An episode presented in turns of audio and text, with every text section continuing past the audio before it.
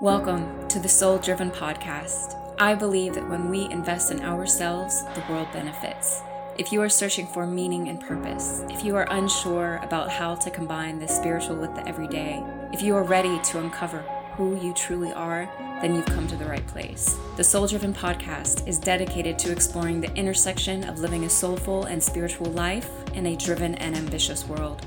Join me for practical guidance, truthful discussions, and interviews with people who are successfully living a soul driven life. My name is Anna Hendricks, spiritual guide, marketer, and your host. Thank you for being here.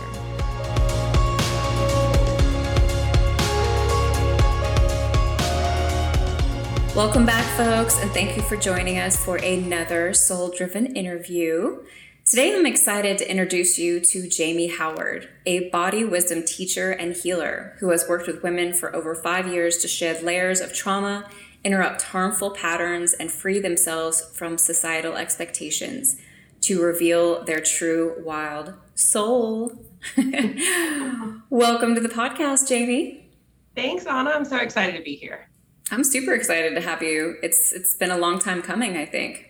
Yes.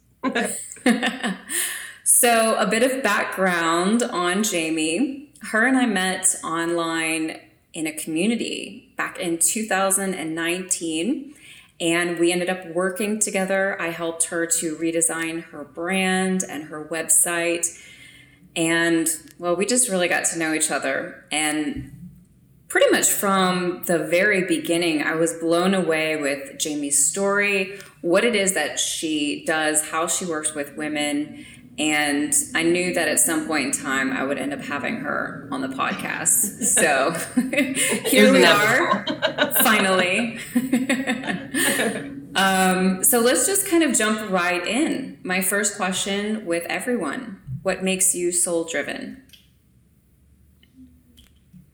Um, I would love to have like a really profound answer to this, but honestly, it's the alternative sucks.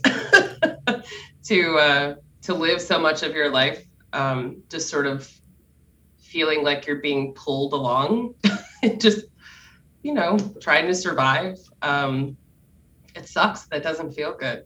And so um, when things really started to shift for me, and I felt like I was in the driver's seat of my own life, um, and that I had a team um, of support and whatever that looks like because it changes all the time but that literally driven by my own soul driven by the connection of my soul to other souls um, human or otherwise i think that's what makes it soul driven because honestly the alternative stinks.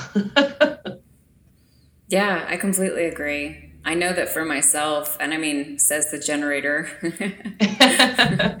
um, yeah, I, I I don't know what I would be doing if I wasn't doing things that I loved. I would kind of die. I feel like. Right.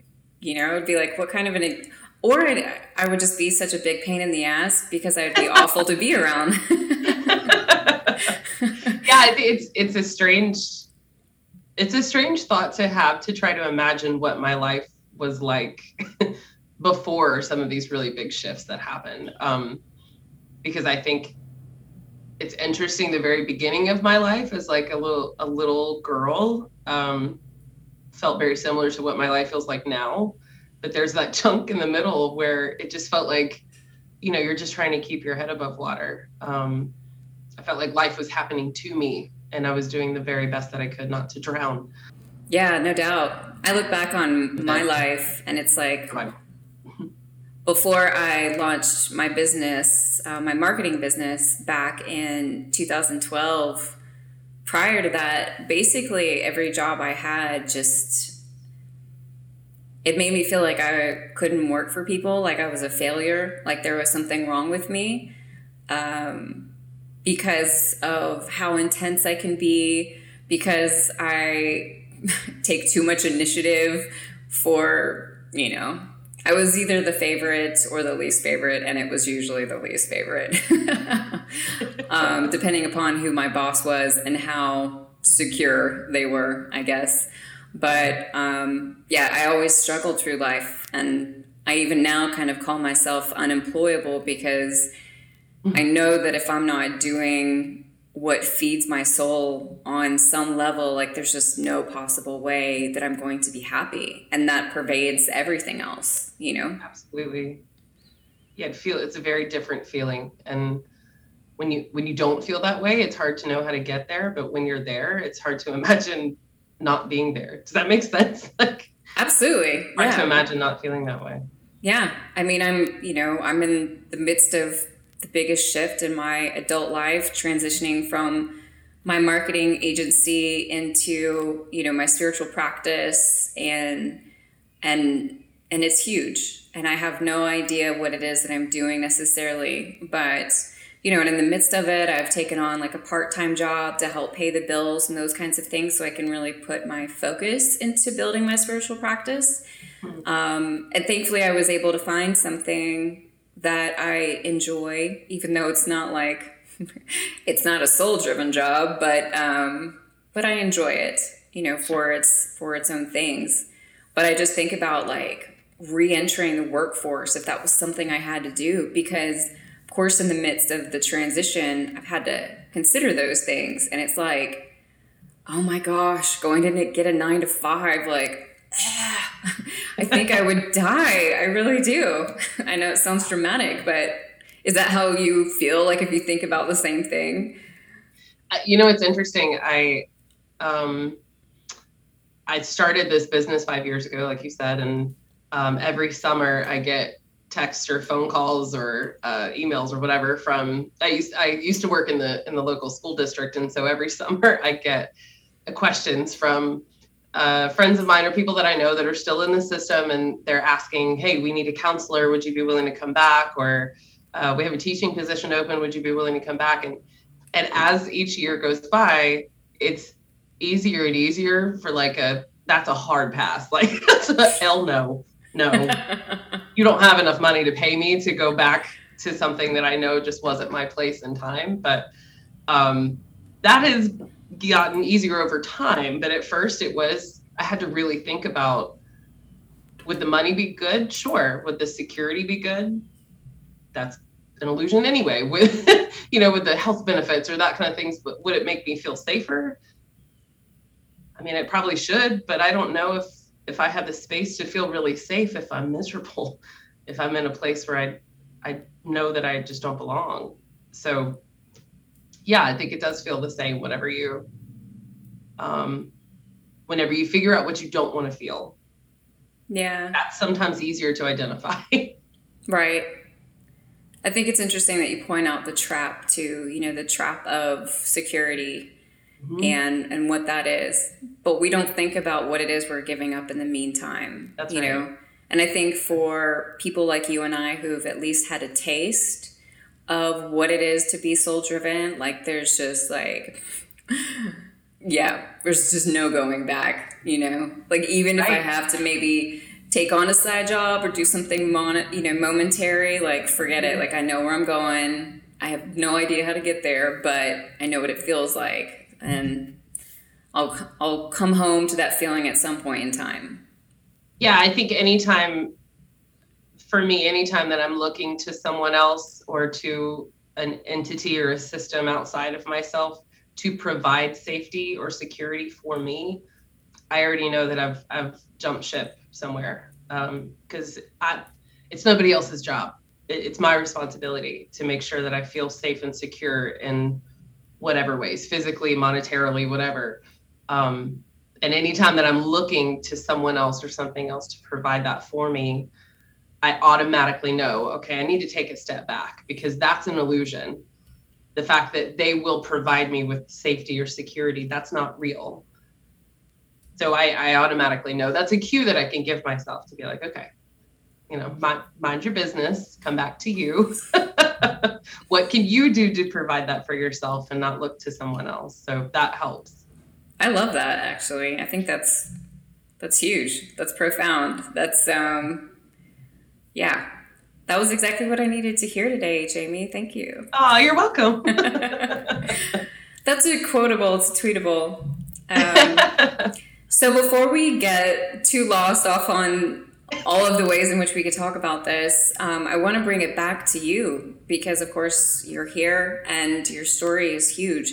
So, your work with women, you have a very heartbreaking, heartbreaking yet powerful story that led you to begin your work with women. Um, can you share, you know, a bit about your background and then kind of lead us into that story that brought sure. you to the work you do today? So, um, like I mentioned before, my my background is in education and um, counseling, and so I got to, I and I had so much fun in that, and I, there are parts of that that I really miss. Um, I got to work with elementary all the way up through high school as a teacher, uh, art teacher, which is the most fun job on the planet, um, and then eventually as a counselor, and I thoroughly enjoyed that work so much, and then really quickly started to realize that I was um, kind of bound by the fact that our state, our country just doesn't really understand exactly how to use school counselors. So I wasn't able to really do the kind of counseling and working with with those kids that I really felt like I was being led to do. So um, I took the big leap and quit my job and started this business. And that happened about the same time, kind of in the middle of a seven year uh, period of time where my husband and I were trying to get pregnant. And anyone who's ever experienced infertility or any version of that, uh, seven years is a really long time. That's a really long time to be asked continuously asking that question. And so, you know, we had done all the things and asked all the questions, and we had seen all the people and um, talked to all the experts, and nobody could really give me real information to grab onto that I could really change uh, to get pregnant, to change the circumstances. And so when I quit my job, that was kind of right in the middle of that that journey. And I, of course, everything works out and the timing that's perfect, of course, always. So it was right about that time that I felt probably the the heaviest weight of that infertility journey. I had um, just experienced a, a, third miscarriage at that point. Um, very, very early, so early, in fact, that I didn't know that I was pregnant. Um, and that was the third time that had happened, um, where I would have this experience that was painful and unexpected and messy and, and not really knowing how to navigate that because they're never the same and it doesn't matter doesn't matter how many times you go through that it's it's always going to be painful and weird and strange and um, so i just come out i just come out of that third experience with that and i started to feel myself kind of fall into this um, spiral. You know when you you spin out because your brain does cruel things and i found myself once again having the next cycle where we didn't get pregnant. Um, all the emotions that come with that experience, and of course, just the hormones that change throughout a cycle anyway. Um, I found myself standing in my bathroom mirror. Um, I just got out of the shower, so I was completely naked. And it's like late at night, and I had been crying, like sobbing, ugly crying for I don't know, all day, two days, who knows? You lose track of time at that point. but like I, I looked at myself in the mirror and I remember feeling just absolute disgust that once again my body had failed me. That this thing that I'm supposed to be able to do because I'm a female, so that's what a female body does, right? And all the judgments around that. Um, what she wasn't performing like I needed her to perform. And so I stood in the mirror and I actually said with like it's I could see it now like this like red eye like rage in my eyes. I looked at myself in the mirror and I said, um, if you can't be a mother, you here. Why why do you exist if you can't do this one thing? And it was so interesting because in that moment I heard that come out of my mouth and I knew what I was actually saying. And it kind of surprised me that I was at that point. And then, of course, not really. And I swear to you, as clearly as I'm hearing your voice now, I heard this um, audible message come back. Um, right question, wrong attitude. Mm. Ask again. And so I just sort of took a deep breath and automatically I could see the the energy in my face and my body shift and soften. And so I looked at myself again in the mirror and I said, if your body is not going to produce a baby, then how else can you be a mother? Why else are you here? Again, it was basically the same question, but very different attitude. And it was at that moment that I physically felt this um, permission for me to be exactly who I am, for my body to function exactly how she was functioning, for all the things to be happening exactly the way that they were happening. And it literally felt like I had sort of shed um, like an old coat. There was a freedom in that that I didn't understand totally, and I didn't know what the next step was supposed to be. But there was a freedom in that that I didn't have the um, obligation to perform a certain way in order to earn the right to be a real woman. I didn't have to earn the title real mother by pushing a human out of my body. Like that wasn't the that's not the only way that you can be a mother. Um, and so from that moment on, I really got to explore what that meant. And I, we don't have children now. Um, I take that back. We have two four-legged children that are very much our children. so I never I never got pregnant and I that has shifted so significantly for me that um, I realized in my mind that I was kind of setting the women's movement back like 150 years. Because I realized I was saying like if you can't have a baby then you don't have any purpose here. If you can't reproduce then you don't get to be here or you know you don't have you don't have a purpose that you're serving. Um, and when that shifted i think everything sort of the skies just opened up every possibility became a thing. Everything became a possibility. And um, i remember having a conversation with my parents. So i'm an only child so i was their only chance at grandchildren. I remember having a conversation with my parents where i actually said to them i need you to be okay with the fact that you're not going to have grandchildren in the way that you know we typically assign that. And i had the same conversation with my husband who if there's anybody on the planet that should be a daddy to a child like it's that man and i said had to say to him i need you to be okay with the fact that this is not going to happen the way that we thought it would and of course not surprisingly everybody else had an easier time with that than i did but but that was really the shift for me.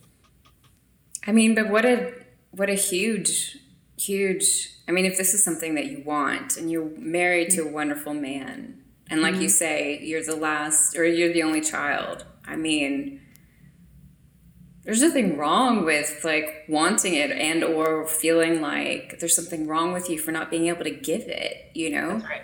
I mean, that's just I'm I'm on the other side where I feel like in my life because I never wanted kids and then maybe like you know the past 10 years of my life maybe it's kind of been like well you know if it if it happens I'd be okay with that um, but I've had to ask myself so many times like am I really okay with that like am I as much of a woman because I don't want kids you know That's right That's and right and go back and forth. Well, everyone around me is having children. You know, like everyone that I went to high school with basically has kids. I mean, it's, you know, I'm going to be 40 this year and yeah. I don't even have a goldfish. um, but I think that these are just, you know, like as women, we're born into this world. We are conditioned in this way. Even, you know, with the most aware parents, I think that there's just, you know, it infiltrates our life, whether through magazines or TV or our friends. You know, that being a mother is what makes us a real woman, like you said. So there's so there's so much wrapped up in the um not only the definition of power, um, the picture of grace and strength. And I mean, if you ask any woman who's ever had a child what the moment she's most proud of, or um, you know, something about her life that she really uh, grasps onto for value, uh, most likely she's going to say the fact that she's a mom or that she raised kids or you know that that was a part of that. And there's nothing wrong with that. When you're on the other side of that though my question was always wait a minute so if that's the most honorable job you can have is to be a mother what does that mean for me if i'm not a mother? Like so i just don't get to have that. I don't get to experience the magic of that. So what does that mean for me? And i think that's what this work that experience really informs the work that i do because 95% of my clients are mothers and that's so not that I look for that specifically, but it's so interesting to me because it consistently puts me in the position to ask them that question. But who are you? Like that's one part of you. But that's not everything that you're about. Who else are you? What what other parts of you are also equally as valuable? Because I'm on that side of it, I I get to bring that that kind of um, depth I think, to that process, which has been amazing. Well, absolutely. I mean, I I think, you know, as humans, we, we always kind of add some like hierarchy to things, right? Sure. Oh, well, like this is better than this and whatever. Um, and I think, you know, I think mothers are like, I've always been in all of them, but through COVID, I'm like, y'all are legit superheroes. I don't even know how you do it. right. Again, I struggled and I don't even have a goldfish. I can't right. imagine dealing with, you know, a partner and kids and this and career like, oh my gosh, mm-hmm. just epic. Um, but I don't, you know, and I think that like this is kind of this is the perspective shift that you had. It's like it's not there is no better than or right. worse than or right. it's what is for us you know? I think women who are meant to be mothers amazing. Be a mother. And then i think those of us who aren't whether by choice or you know because we're not able to whatever the case may be. Um, i mean i haven't ever tried to get pregnant. Who's to say that i could you know? But um, we we have other responsibilities to mothering and it certainly takes away no i mean like look at oprah right mm-hmm she has no children and she's like everybody's mom. Right. Every time I hear her talking, I'm like, sounds like my mother is talking right. to me. Like a mother. I should say my mom, but a mother, right. you know? Right. It's like she's yes. like, girl, you better blah blah blah. yes. Um, and what a powerful gift to be able to give. So, I want to ask you a couple of questions about this experience um, because I feel like it's so, you know, it's so huge. And I think that a lot of what happened there, I would assume informs the work you do now. But um, so, first, I just love to ask it was seven years that you tried to get pregnant. Like, how did you take care of yourself in the meantime, like through that? Because I just have to feel like if I was trying to hit a goal every month and for that long not able to, I mean, you know, just the destruction that would have been had in my head and all of that. I would love to hear how how you took care of yourself through that time. Uh, yeah, for a bulk of that, I didn't. um, it was messy and gross, and I don't recommend it. um, it was a lot of. Um, I felt lost most of the time, so it was a lot of self-destruction in a lot of ways and and then guilt about that because there was always the question that am i making this worse because i'm not somehow magically loving myself through this like i, I didn't i couldn't figure out what that looked like um, i think on the surface i understood that i i needed to be as patient as possible um, with this process because there's not like there's an instruction manual for this so um, I think on the surface, I tried to just kind of ride the wave as best I could. Uh, but inside, it was a mess. I, I hated myself. I hated my body. I hated the world. I I hated nature. I hated my husband. I hated I hated everything because none of it was working in in my favor the way that I wanted to. Obviously, it was working in the background, but um, it was bad. It was dark, and that's why I mean, as much as I you know those words coming out of my mouth as I'm looking in the mirror didn't obviously didn't feel good and felt strange to sort of be in that place, but it didn't really surprise me. And I it wasn't really until that moment it was the bulk of that seven year period that were it was dark. And i didn't know how to reach out for help. I didn't even know what kind of help i would be looking for. Um, i'm incredibly blessed to have friends and family and you know a community that love me and i have no questions about that. And that experience was so isolating that every woman I knew was getting pregnant around me. And that made me feel like I needed to insulate even more. And so, yeah, a bulk of that, I didn't really take care of myself. I was just trying to, I don't know, roll from one moment to the next as best I could. But it was dark, it was pretty ugly. Um, after that sort of shift in my perspective, everything became about reinventing the relationship that I have with my body. Um, specifically, reinventing the relationship that I have with my, um, not just the reproductive organs, but like the womb space in a little bit more ethereal sense, um, that an energetic space. Um, reinventing my relationship with sex, that it wasn't just this thing you do to reproduce, which became mechanical and really not fun at all. Um,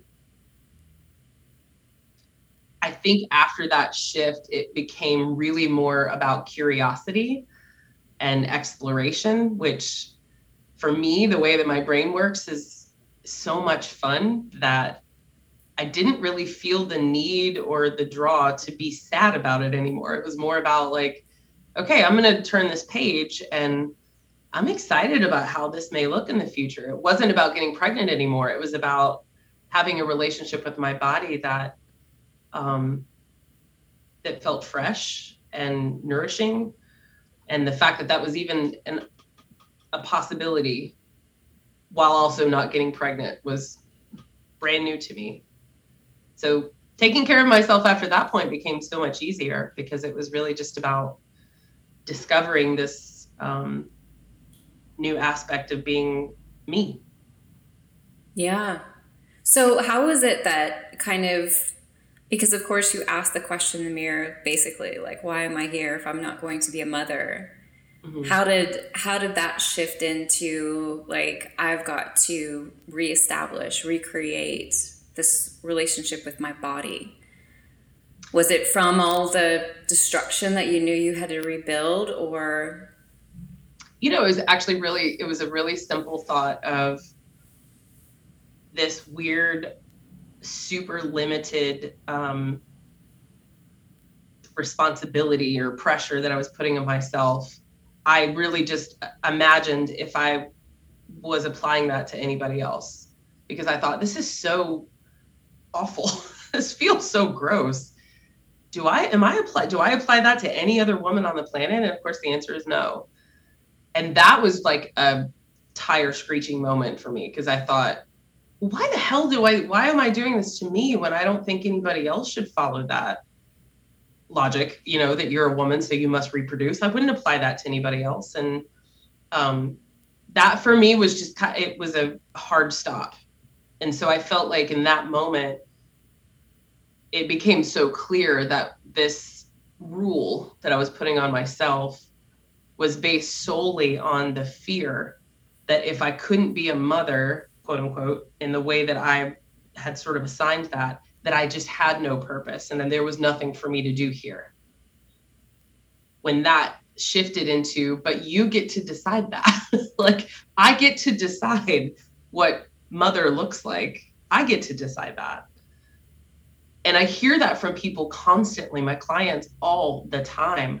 feeling like when they come into my space because i see clients here in my home so when i they come into that space or even when i meet with them virtually that the space that i'm holding for them feels so warm and inviting and maternal that automatically that tire screeching moment i was like well clearly this doesn't apply.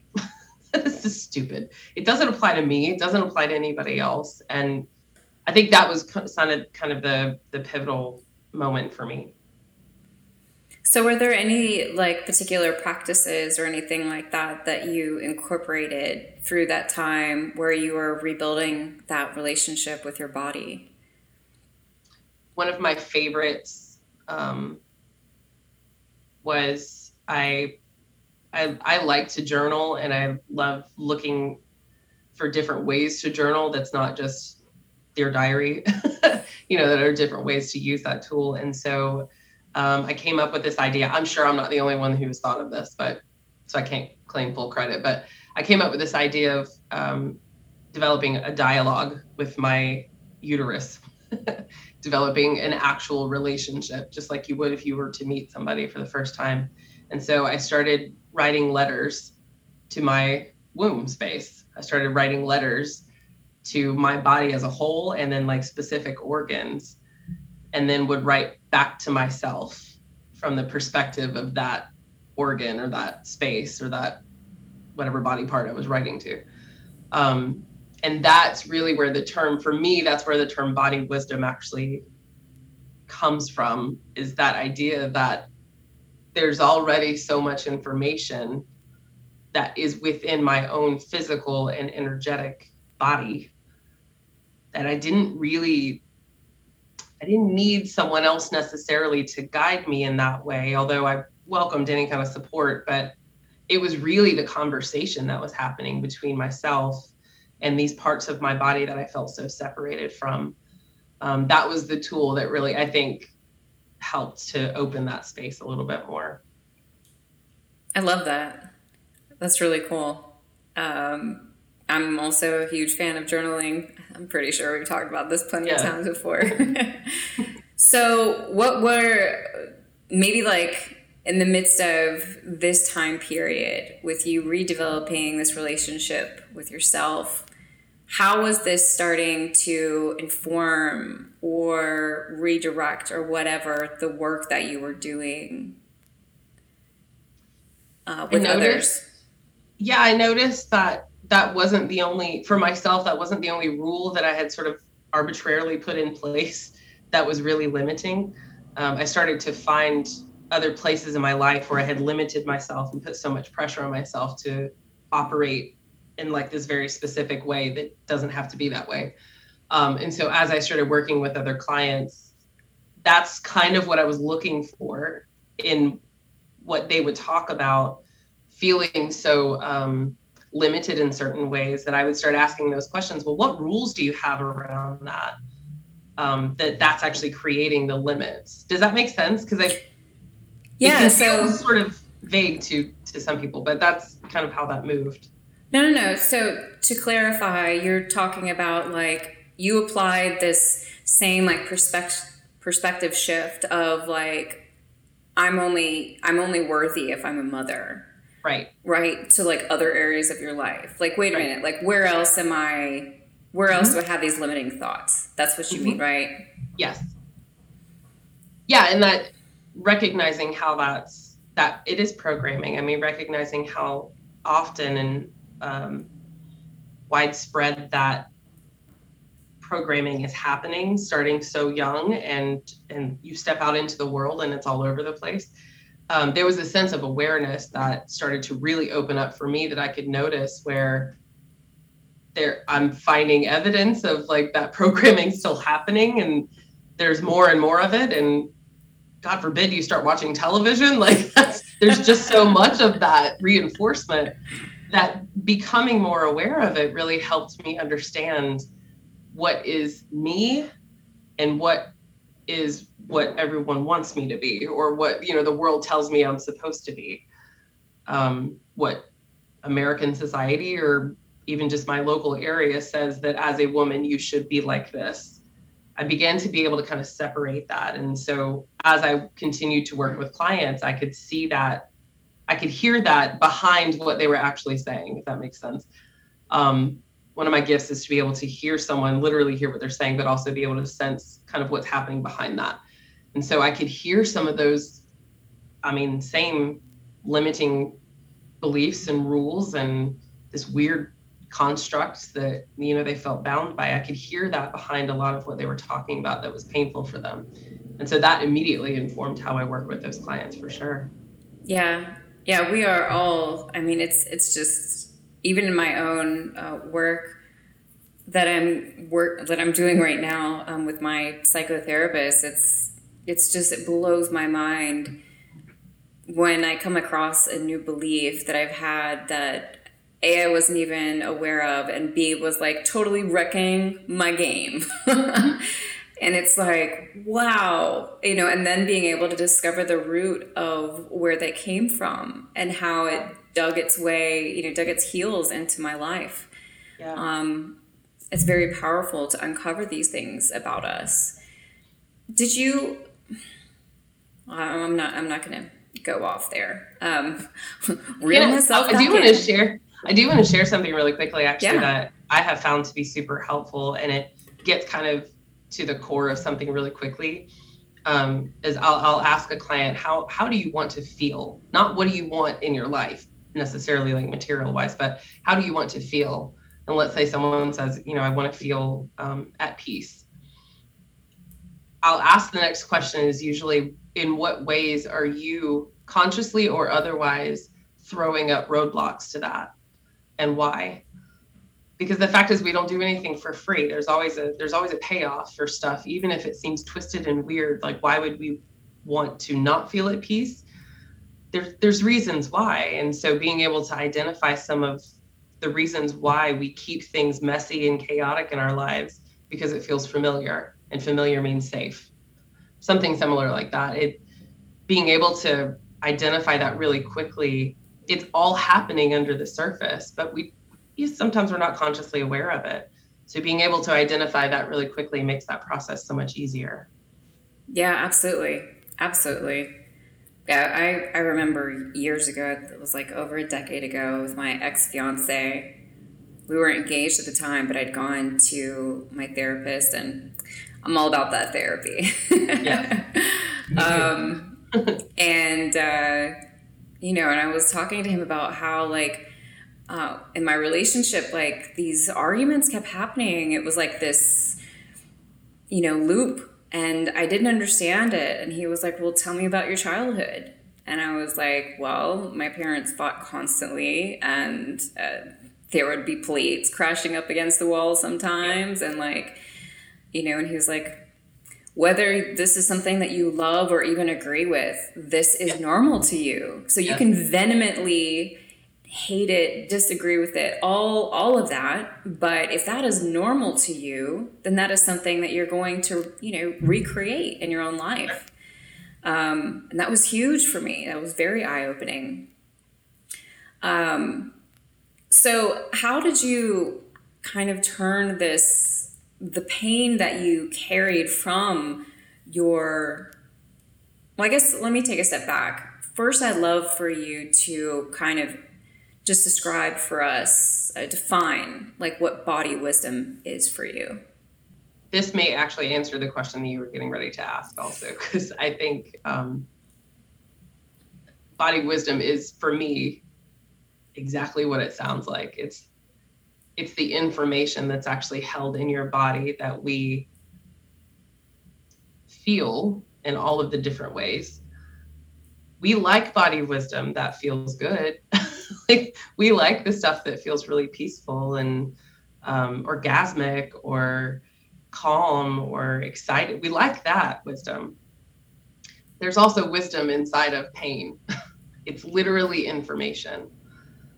And so for me, the definition of body wisdom is literally the information that comes through our body in all of the different ways. And so it could be physical, literal physical pain, um, or a physical, literal sense of euphoria, whatever that may be. Or it's um, that more energetic, kind of ethereal, hard to put your thumb on information that comes through in your dreams or the quote unquote gut feeling that you get um, when you your intuition kicks in in a certain way and you know that you know that something is one way or another that it's all body wisdom and i think part of my work that's really important to me is bringing in making sure that we include feelings like pain and sadness and isolation and rage um, shame and guilt. It's all information. And they're all ways that we feel that physically and otherwise in our body. And that literally is the wisdom that we can use. If we once we become aware to it it's the wisdom that we can use to literally make decisions on how our life looks how to step forward. And so that that's a big part of it including pain in that as a valuable resource um, a valuable source of information is i think something that's very important to me. Yeah i agree with you. It's there's so much uh, wisdom and discomfort. Mm. so, and it makes sense that we don't like it. It doesn't feel good but doesn't mean that it's not useful.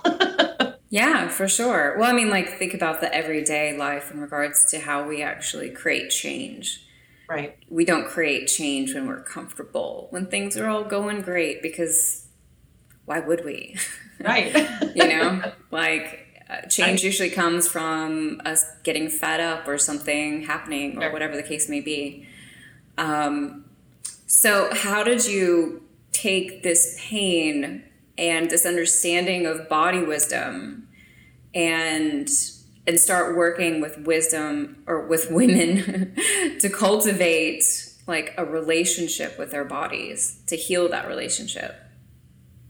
Uh, so much of that is really just understanding what intuition is um, how information comes to you and where it comes from if if you wanted to take it there. Because first you know everybody that's a for everybody that's a personal individual experience but being able to recognize when you know that the answer is no no to something being able to trust that that's the real answer and you don't have to answer any other way then no that's a complete sentence. No period. I'm not going to commit to that because i can tell that that's not something that i need to do or or whatever. I think that is probably the first step in that that was certainly the first step for me was being able to recognize what language my body is speaking um, so that i can understand when that information comes through how to heal myself how to make decisions um, I mean, how to make decisions even within my business or my finances or my relationships. My body is really all I need.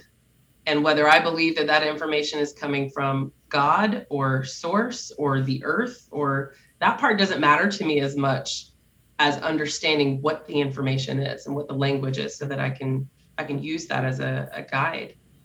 And so when I work with clients, that's usually where we start is really recognizing um, how do you receive intuition? Like, what does that feel like to you? How do you know when something's a hard yes or a definite no?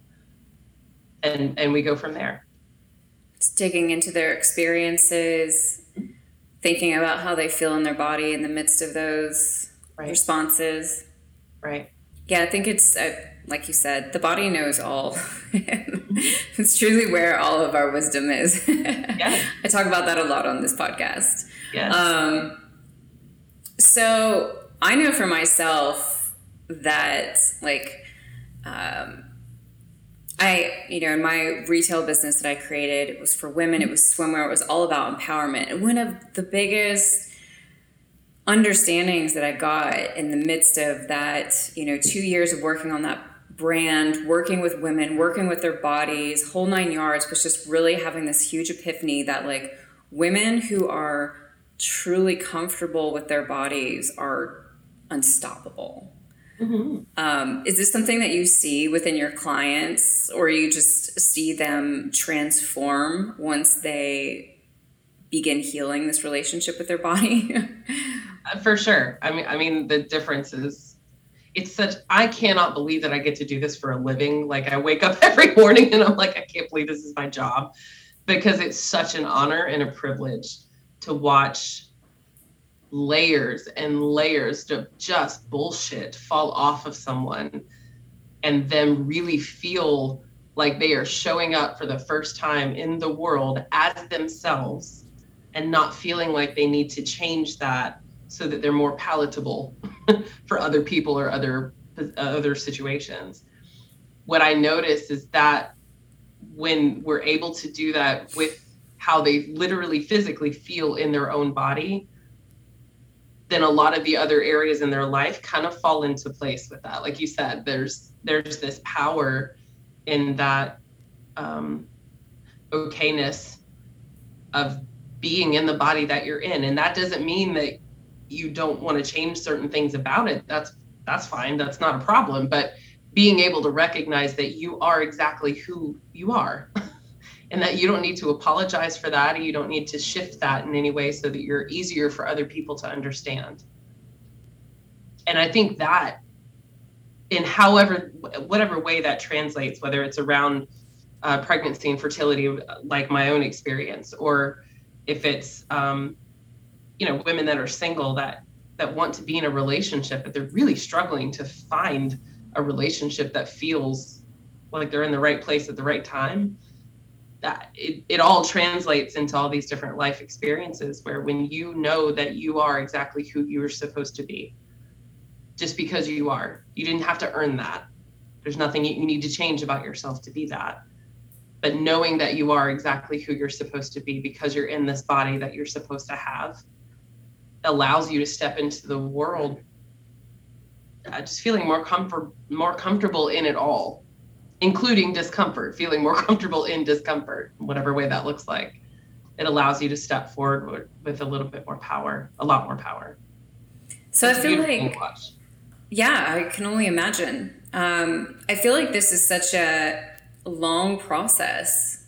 Is it and i guess it would depend upon the person. I mean i know for myself it's been a lifelong process process mm-hmm. i'm still in the midst of. Um, maybe for other women, it's not so much of a lifelong process. But what what are some of the steps that you take with them? You know, just high level in regards to that process of actually like reconnecting and accepting themselves and their bodies. I mean, the first step is recognizing that there isn't a destination. So it's not like you go through the process and then you arrive and you're done. Um, because that looking at it that way it would probably seem like you're going to be doing this for the rest of your life but the fact is you are because there is no like ending. I mean there is an ending but but not to the process itself you know what i mean? So i think that's that's kind of the first thing that we talk about a lot of times is um, recognizing that you're not it's not like you got on this train and you're hoping to get as much done as you can before the next stop because you only got six months to do this work and then you need to get on with it. Um, it is lifelong work. And something that I focus a lot on is being willing to be number one, being willing to be uncomfortable. And I, I tell every single client that signs on to work with me, this is going to be uncomfortable. It's going to change your life, and it's also going to be uncomfortable and worth every minute of that so being okay with being uncomfortable and knowing that you're you're going to survive that but also allowing yourself to be in, in whatever phase of that experience that you're in and not feel like you need to change it because it doesn't feel good. Being able to be in those places where you're really struggling to understand why you're not getting pregnant or why you're not you know finding the right person that you really want to be with. Why why that's not happening is allowing yourself to be in that discomfort allowing yourself to be in that moment and see it for what it is see the wisdom in that. And usually when that happens you move through that a lot quicker. Actually you're not stuck there forever but that's the that's usually how we start is just understanding that yeah none, none of this is comfortable. That's not where real change happens. Yeah. And that's okay yeah, it takes time. Mm-hmm. So, what are some of the ways that uh, we ignore our body? We have so many ways. we have lots of options. I just feel like, you know, I think that for folks who are listening to this, for women who are listening to this, so many of us are unaware of how yeah. we're ignoring, you know, and yeah. And just being able to name some of those could be really helpful, especially for those of us who, I mean, for the longest time, like when I look back on my younger years, I was I've always been very disconnected from my body. It's always been very hard for me. Like when I got into the metaphysical and the spiritual community, I mean, like grounding, freaking forget it. I did everything underneath the sun, and it was like, nah, no, not working, not working. Like, right. it took me a long time to realize that I ground best through movement. That's just me, mm-hmm. you know. But um, I I miss and I still miss to this day so much of what is happening within my body because I am a very external person. You know, my my path is very much about coming more internal and and I think that's just for a lot of us out there, right? Sure.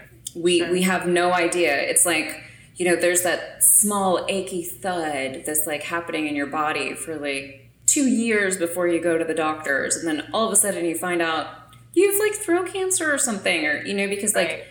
you haven't been paying attention to your body right. so yeah we just love to the, go ahead I, I think one of the the things that's interesting is when we if we don't know what it feels like to um, take a deep breath if we don't know what that really feels like then you don't know when you're not doing that and so i would say i something right off the bat is to just be able to identify are you breathing from up here? Are you taking a breath where your belly expands big and round? Like that's one small example of ways that it's not that we're ignoring it on purpose. It's like we don't give ourselves an opportunity to even check in. And when you can feel what an actual deep breath feels like, it gives you the opportunity to notice if you're always breathing from up here, your shoulders are up by your ears. It's a constant stress state. It's a con- it's a it's being in that fight or flight or uh, freeze kind of place all the time. And in the world we live in, I, I get it. I understand that. But that doesn't mean you don't have access to just asking the question like, where are my shoulders? Where am I breathing from? Those are two, honestly, every time that I see people on the street or in the post office or like I notice that because I'm constantly asking that question. I notice that and I I wonder if if that person realizes that I can see that they're breathing like this. I can hear them talking that they're not taking a deep breath. So I think uh, just really to simplify it, that's one of the first two things that I, I think that we just don't even notice. Okay. So how talk with me about a couple of the different ways in which you work with clients. I have um, we're very fortunate to have a beautiful home with a lot of space and I have clients that come from as far away as you know an hour and a half that will come out here physically and will sit in um, my healing room and we'll have conversations. We'll um, work through some of those processes. I also do uh, guided meditation and, and sound healing and so a lot of them will come for that too. Um, so that's I mean, I know you're, you I'm not supposed to have a preference, but I do love doing that. I like meeting with people face to face. But I also have uh, clients that I meet with virtually, and what's interesting is that they're it's not less potent.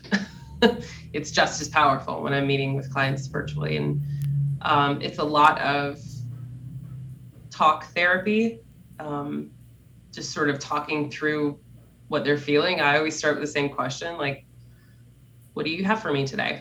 you know, how are you feeling today? What do you want to talk about today?" And just let the floodgates kind of open. Um, but yeah, that mainly it's it's mostly just having conversations and allowing the space that I create, the safe, genuinely safe and comfortable space that I create, whether it's physically or virtually, allowing that to give you permission as the client to just sort of word vomit. What, whatever's happening is happening, and, and we'll sort through it. Okay, so you do like in person, you do online, and I know you started doing retreats as well, yes. correct? Yes. So finally, after a hiatus because of COVID, um, finally we were able to get back to those, and we had one um, this year in June. Um, we had, I think we had 12 women. Um, we all come together at a, a location that's kind of it's not out in the woods, but I mean, it's out in kind of a little secluded area. Um, and it's three days of just glorious, nourishing being together, connecting. I mean, it's truly magical. Um, and it's now the, the, next one coming up is November. Um, now I'm, I'm actually adding another day, so it'll be four days, and I'll be able to incorporate a little bit more into that experience. But that's probably my absolute favorite thing to do on the planet is to sit in space, in a space where there is a circle of women, whether it's three or 30, all together, being vulnerable in the same space. Absolute magic happens. It's so powerful, so powerful. And I'm, I'm really fortunate to do those. Yeah, when you bring energy together, it's it's huge. It's palpable. Mm-hmm. I personally like the smaller groups, but sure. I started I actually guys, so it's like I always joke. I'm like, I'm cool with like a room full of men, but put me around like three to five women, and I'm like, and you're not the only one. Mo- most women. That's actually the first first day of every retreat is usually a half day, so it's we usually start in the afternoon into the evening. That's what we're kind of untangling um, because we're all having those same thoughts, my, myself included. I get I'm nervous too. Um, sitting in a room full of women has not been the most um, fantastic experience for a lot of us. So yeah. That's actually the first thing we sort of address. And what's fascinating to me is being able to see once we all address that and realize that we're all thinking the same thing all of those walls kind of fall away. And so by the second day when we start first thing in the morning um, those ladies are different. They're not wasting the energy on trying to protect themselves because there's nothing to protect them from yeah. Pretty, pretty, amazing. Well, women, I mean, like, we all want to be together, you know, is yeah. a thing. Like, we so want that. And women need each other. Yes. I mean, I think men need each other, you know, in their own mm-hmm. way for sure. Yeah. But, like, women, like, need each other. yeah. Yeah. So it's, yeah. Um, I think it's very powerful. My last workshop, it was, it was perfect. Um, uh, five women showed up and I, yeah, it it was so nice to share that space and yeah and get to spend that time. Um, okay, so I guess just kind of like any is there any final things that you want to cover before we jump into the lightning round? I think I, I guess I just wanted to say to anybody who's listening if uh, so much of this feels for me at least it, it felt um, hard I mean, it was work I wanted to do, but it, it felt heavy. It's a lot, and it's a lifelong journey. Um, and I just want, I want women, I want people to understand that that doesn't mean it's impossible or not worth it. And I think because of the kind of relationship that, especially in the media, um, that we have with bodies and just what they look like and what how they're supposed to function, I would just ask that people really start questioning what, what do you actually believe? What does your body actually want? Instead of doing that comparison thing of like, do I look like that? Does my life look like that? Just really giving yourself the opportunity to have your own voice, I think is just really important. So, yeah, I fully, fully, fully couldn't agree more. I think one of the biggest things that I try to encourage on this podcast is for people to think for themselves, you know, yeah. because we've got so much coming at us. And if we just take something that someone else has regurgitated as truth, then we're selling ourselves short in so right. many different ways. Um, and and I heard something really beautiful yesterday. I read something. It was a quote, and I mean, it's not like rocket science, like you haven't heard this before, but you know, it just basically said that when we when we take the time to heal what's on the inside, everything on the outside comes together. Mm-hmm. And um, I think that's really what you're speaking into in regards yeah. to like the process and why it's so important to start that journey and invest that time. Yes. You know, instead of trying to go into our external world and oh well maybe I'll you know buy this outfit or I'll get my hair done like this or I'll you know get this boyfriend or girlfriend or whatever and Um, yeah. the, the same things are always going to come to the surface. I mean, it's kind of like what I said before. It's if if you're looking, comparison happens because you don't trust yourself enough. You compare yourself to someone else because you're looking for some sense of of security or a guardrail somewhere to tell you that you're okay. And the fact is that's not real. You're the only one no, you're the only one who knows if you're okay. And so when we can sort of look back to wait, okay, what what do I need? Like who am I? What is it what is it that I'm doing here? When we trust our own voice, our own body wisdom, when we trust that, um, it doesn't really matter so much what's happening around us or outside of us. It doesn't have as much of an effect. And I think that's that's kind of the magic moment when you realize um, I don't really need anybody else to tell me that I'm okay. I'm good because I am because I know that I am. Yeah. Yeah, there's the there's the true freedom, the true power. All right, lady. You ready for the lightning round? I'm ready. okay. So, number 1, what is the one habit that you can't live without? Oh man, I thought I was going to be so fast in answering these. I don't know why I thought that. Um, I love um, pinching my husband's butt. like every time we walk by each other, we do that, and I can't get rid of that. I can never let that go. it's so good. I have to put my hands on. it. I can't help it. Lucky man. All right, number two. What does spirituality mean for you? Oh, geez, these are not lightning questions. I think for me, it's communication, connection with whoever, whatever, whatever that looks like, whatever name you give it. I think spirituality for me is about that connection and, how you talk to it. I dig it. Number three, what is your advice to anyone who is looking to find their purpose? I mean, it's kind of what we've been talking about this whole time. That, like, ask yourself, just check in with you. What lights you up? What makes your body feel lit up? Okay. And number four, how can people connect with you online? So I'm on Facebook and Instagram at Wild Souls Healing, Wild Souls plural healing. Um, also, I'm on. I have a website that someone super special that I get to talk to today helped me create, and that's just uh, wildsoulshealing.com. Those are the easiest ways to reach me. Perfect. All right, my dear. Well, thank you so much, Jamie, for spending time, coming and hanging out, and sharing your wisdom with us. Thank you so much for having me. This has been so much fun. Yes, yes. We'll have you back. We'll have you back. Please. And and maybe if if COVID wants to chill out, then we can do a retreat together. I would love that. That needs to happen for sure. All right.